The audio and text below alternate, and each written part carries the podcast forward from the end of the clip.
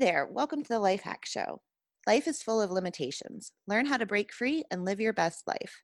Join me, Allie Kramer, Content Director of Lifehack, as I interview the top experts in the self improvement sphere for advice on how to make life more enjoyable, no matter who you are. If you're looking for insight on how to overcome any obstacle, this podcast is made for you. Today, I'll be speaking with Michael Sorensen, best selling author and relationship coach.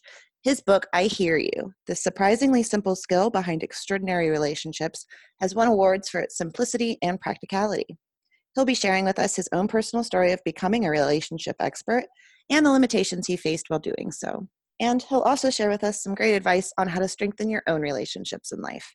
Hi, Michael. Thank you so much for joining us today. You bet. Thanks for having me. Definitely. So I'm really interested in uh, a little bit about yourself. You're a marketing executive, yet you're also a relationship expert. How do those two areas coincide? Sure. So it, it's a funny story, actually, um, because yes, marketing is my trade of choice, if you will. That's what I went to school for. Mm-hmm. I've been doing that for the past 10 years. Uh, but a number of years ago, gosh, it's it's been five, six, I'm not quite sure. Uh, I started seeing a therapist to get help through uh, working through a number of different issues in my life. Mm-hmm. And uh, it, it, was immensely valuable meet, meeting with this woman because I, I, received outside insight into thought processes, into habits, into things that I was doing that were not helping me in life. Gotcha. And through a number of years of working with her, I, I developed a repertoire of fantastic life skills relationship principles and otherwise that that completely transformed really every aspect of my life. And one of those principles uh, is, is known as validation. It's mm-hmm. basically helping people feel heard and understood. That had the biggest impact. I, I manage a team of roughly 20, 25 people at work. Uh, it, it really changed the way I managed people. It changed my interpersonal relationships. It, it changed it changed even how I interacted with random strangers at the grocery store. And, and people started commenting on how I was so easy to talk with, how they just felt comfortable confiding in me. And as I started thinking about it, I realized a lot of what a lot of what was making that a reality were things that I learned from therapy. And yet as I tried to share them with friends and family, it was hard for me to find resources that taught it uh, mm-hmm. in a mm-hmm. way that I felt was valuable, you know, in the way that I that I learned it. And so long story short, I decided to write a book, and that book, like you mentioned, is called I Hear You and it just skyrocketed on the bestseller list. And I've received emails and comments, you know, interview requests, everything. Really, my, my career as a marketer mm-hmm. continues to blossom, but suddenly opened up, suddenly this new path of, of being a relationship coach, you know, and, and writing content online opened up because people understandably are, are hungering for insight and help with their day-to-day relationships. And so now I, I, I still pursue both. Uh, but there's really a lot still that I have to share um, to help people in ways that my therapist and, and other um, mentors have helped me. That's that's really fascinating. So essentially, your therapist kind of allowed you to see parts of your own life that maybe you were overlooking or weren't necessarily paying attention to the impact like you're saying validation and that helps strengthen not only your um, personal relationships, but the ones at work. And I can imagine that marketing itself, it in a lot of ways, it is about communication. Is that right? I'm no marketing expert. no, no, absolutely, hundred percent. It's, in my opinion, effective marketing is genuine connection with people. It's not just blasting messages in their face, but it's understanding what matters to the consumer.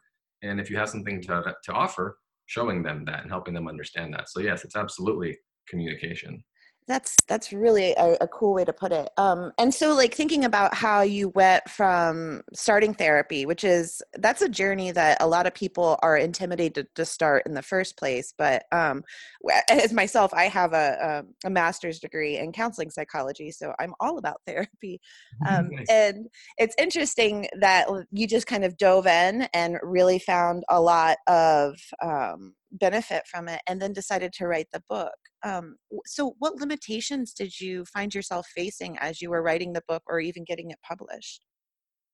The biggest limitation was certainly what's known i think most commonly now as the imposter syndrome right? Uh-huh.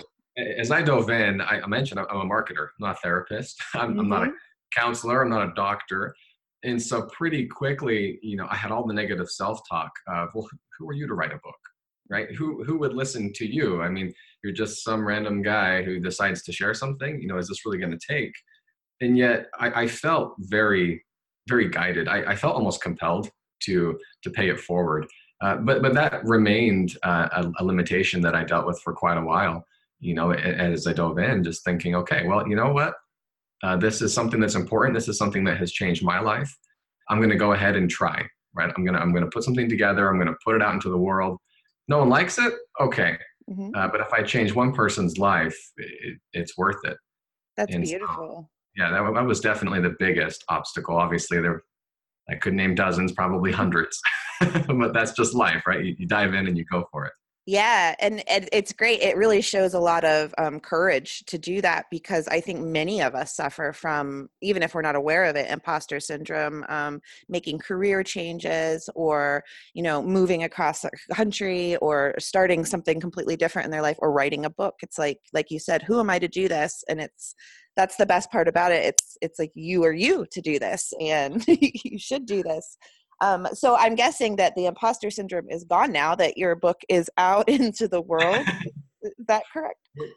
You you would think you know it, it is in certain realms you know i i'm now confident in the book. I have you know over a thousand five star reviews i know that it's working so to speak. I know that people appreciate it. And yet you know i continue in my coaching. You know i, I write regularly on my blog.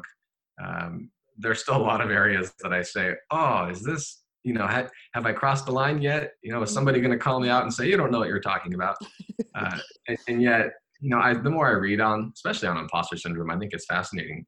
The highest achievers, performers in the world still feel it. And so I take comfort in that, you know, and, and as I go through life, I never make broad sweeping claims that I'm going to make you a millionaire or, you know, I guarantee you're going to find happiness in your life really what I teach and what I pay forward are principles that have had an impact on my life.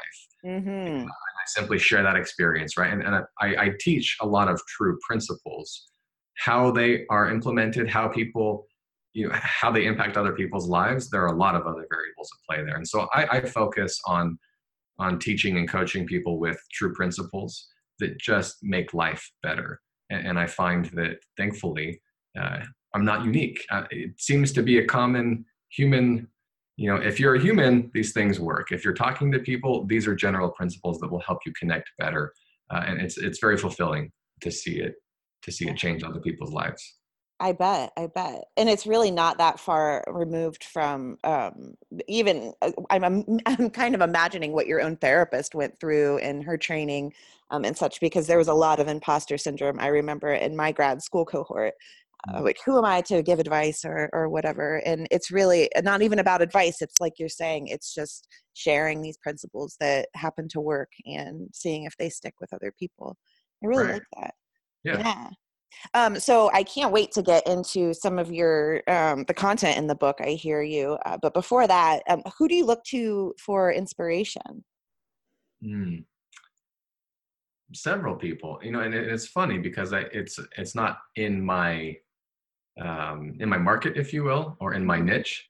You know, I, I look obviously to my parents. So both my parents are very successful. They're very entrepreneurial, and and they have been a model for me in just diving in and making things happen rather than sitting back and thinking, oh, wouldn't it be great if, you yeah. know, so and so so lucky because they just you know fell into this. I, I've realized that that's not the case, and I, I was raised in a family that was all about hard work. And so I still very often turn to my parents for inspiration. And then I look to a lot of these other, you could call them self made experts or, you know, uh-huh. I, I, really like Brene Brown's story. You yeah. she, she, dove in as well, right? And she mm-hmm. was a researcher, uh, but she really, you know, took on the concept of vulnerability and plenty others and just started talking about it. And so, um, Brene Brown's definitely another person that I look up to, uh, especially in the personal development realm and the relationship realm. Yeah, and she's inspired so many people to um, look at their lives in different ways too. That's interesting. That's really great. Um, I love that your parents as well helped inspire you. Um, it does. It matters a lot, you know, um, the supports that you have in your life ha- to get to where you are. Um, it's one of those. I guess that's one way to say at least you didn't have the limitation of unsupportive parents or um, people that didn't have that entrepreneurial spirit. That's really cool. Absolutely. Well, and, I will just say this a plug for this podcast and for Lifehack. What I love about what you guys stand for is figuring out how to make things happen in life, right? Nice. You're, you're diving in, make it work, improve your life. I mean, if you want something, go for it. That's that is my mantra. That's you know. wonderful. We love hearing that. so I, I I love what you guys do there as well. That's great, great. So it's like mutual ad- admiration here. yes.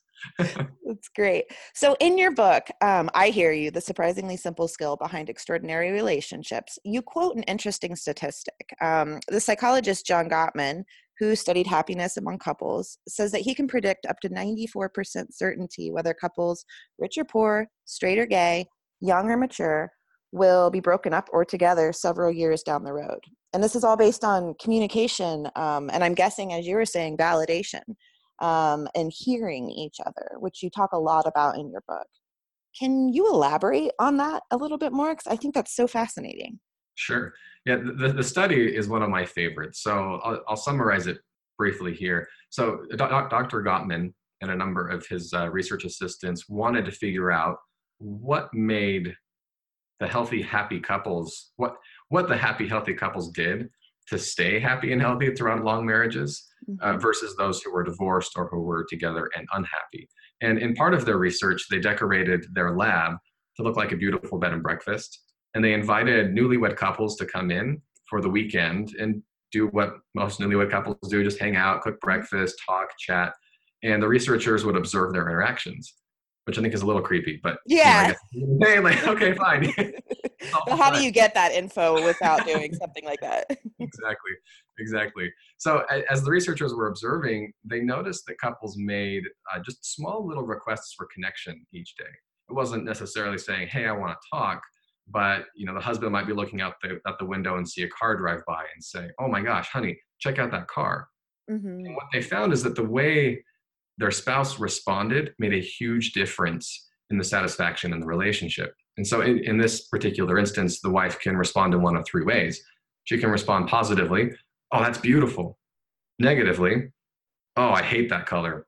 Or kind of passively, just, eh, that's nice, dear. You know, kind of brushing it off or, or not really paying much attention to him. And it seems like a small, it seems like a small thing, but when they went back and analyzed all the data, they found that the couples who were together and happy six years, I think it was six years down the line, they responded positively to these little things. Uh, nine, excuse me, 87% of the time. So if somebody made a comment, they would respond positively almost nine times out of 10. Whereas those who were divorced six years later, they only responded positively uh, 33% of the time. So a very big difference in the way they were responding to each other, right? If you're if you're validating is is the term that I use in my book. Uh, that is saying that's showing the other person that you appreciate what they appreciate. You you understand where they're coming from. So it's that oh that's awesome. That's such a cool car. You know that fosters that feeling of connection. Whereas if you are negative, if you respond kind of in, oh I hate that or even if you're just passive, even if you just don't really jump into it with them, that still harms the relationship. Mm-hmm. And and that, that is like like you said, uh, really the core principle of my book is that the good listeners of the world do more than just listen; they they validate each other, and, and that makes a huge difference in the connection. That's that's really um, a pretty simple way to think about it too, because you know, just saying like, "Oh, honey, that's cool," it just it, that's all you need to do to help kind of validate their existence in that moment and the the hearing you know um, and i'm sure that a lot of people struggle with just that but that seems like something um, perhaps like a habit you could get into uh, to to to foster your relationship a little better. Absolutely. It makes a big difference whether it's a negative emotion that they're sharing or a positive one like the like the example of the car yeah, yeah, it, and and I'm thinking about my own relationship with my husband, or even my kids, um, and my my my teammates at Lifehack, and how that could be a really beneficial skill to implement um, and try to see, you know, where is this going to go, and and will be we be happier if I'm just you know validating. I like that. yeah, it, it's it's powerful. Yeah. So, uh, why do you think so many people struggle in maintaining healthy relationships? Um, and I guess would it be based on the the lack of validation? I think that certainly plays a role in it. And, and obviously there are dozens, perhaps hundreds of reasons, different reasons why people struggle. I, I do think the technologically connected world that we live in today is is having a negative impact on it. I don't think all technology is bad. I mean, clearly here we are talking about relationships thanks to technology, mm-hmm. Uh, but it is very difficult for us to stay present with somebody nowadays when you have the phone buzzing in your pocket and the TV's on and you've got your iPad out and so I think that just the human connection, that putting the gadgets away and just talking, is almost a lost art. Yeah. And so that's one of those areas that I think is, is really hurting. Obviously, social media has its pros and its cons as well, and it's been well documented that that it can have a dark side, you know, in terms of fueling depression and comparison. And so I think there are a lot of things at play, um, and yet I don't think any of them are insurmountable. I think there are a lot of ways that we can build and foster relationships uh, even if they're struggling right now. Mm-hmm. Yeah, that's really interesting to think about. Um, how many people, just in my own personal sphere, I know that have little arguments or tiffs about, like, you know, ah, she won't get off of Instagram or X, Y, Z. And yeah, that's that's a different way to think about it. That how much impact even the last ten years that probably has had on couples. Um, yeah. So, can you simplify for our listeners, if this is possible at all? I know that your book it, it's it's a short read. I think I got through it in about three and a half hours or something, but so packed full of great information. Um, eh, what what would you say your top piece of advice for improving a relationship um, would be? I guess that would be whether it be a friend um, within the workplace, um, romantic. Ooh, it's hard to pick one. Can I give you three? Yeah, please. I, I have kind of my my top three that I go to often. Obviously, can elaborate on them later, or people can check out my website for more mm-hmm. details. The, the, the first thing that I always recommend people do to improve their relationships is to just ask other people questions about things that matter to them. Mm-hmm. So I, you know, that that's the quickest way to get the other person talking. And the more that person talks, the more they give you to follow up with and to validate and to connect with. And so, you know, it, it's different than just saying, hey, how was your day? Mm-hmm. Which is fine here and there, right? At least it gives you something to talk about. But if you already know something about the person, ask them something specific. So, for example, my wife uh, a number of months ago was in a coaching program, and she, you know, was part of classes I think two or three times a week. And I would come home from work one day and I would just ask how her day was, and that got kind of the normal response. But then when I shifted and started asking, hey, how was class? hey, how what, what, what did you guys talk about today? You know, different things more specific to the. Yeah. She was excited. She was passionate about it, and that gave us something of worth to talk about rather than just oh, it was good. Right, so, right. That's a very broad question. How was your day? Um, and almost it doesn't invalidate, but it it certainly is more validating to ask specific questions. Absolutely, because then they know that you remember something about them. Hopefully, I remember things about my life um, it's especially powerful with coworkers. You're talking about your coworkers over at Lifehack. Mm-hmm. I mean, if you can, instead of saying "How was your weekend," if you can ask a question about something they already told you they were going to do. Hey, how was that camping trip? How was the concert? Again, that just shows an extra level of of uh, of care, an extra level of attention that you're paying to them. So, so top, you know, my, my first bit of advice is ask people questions about things that matter to them. Love that.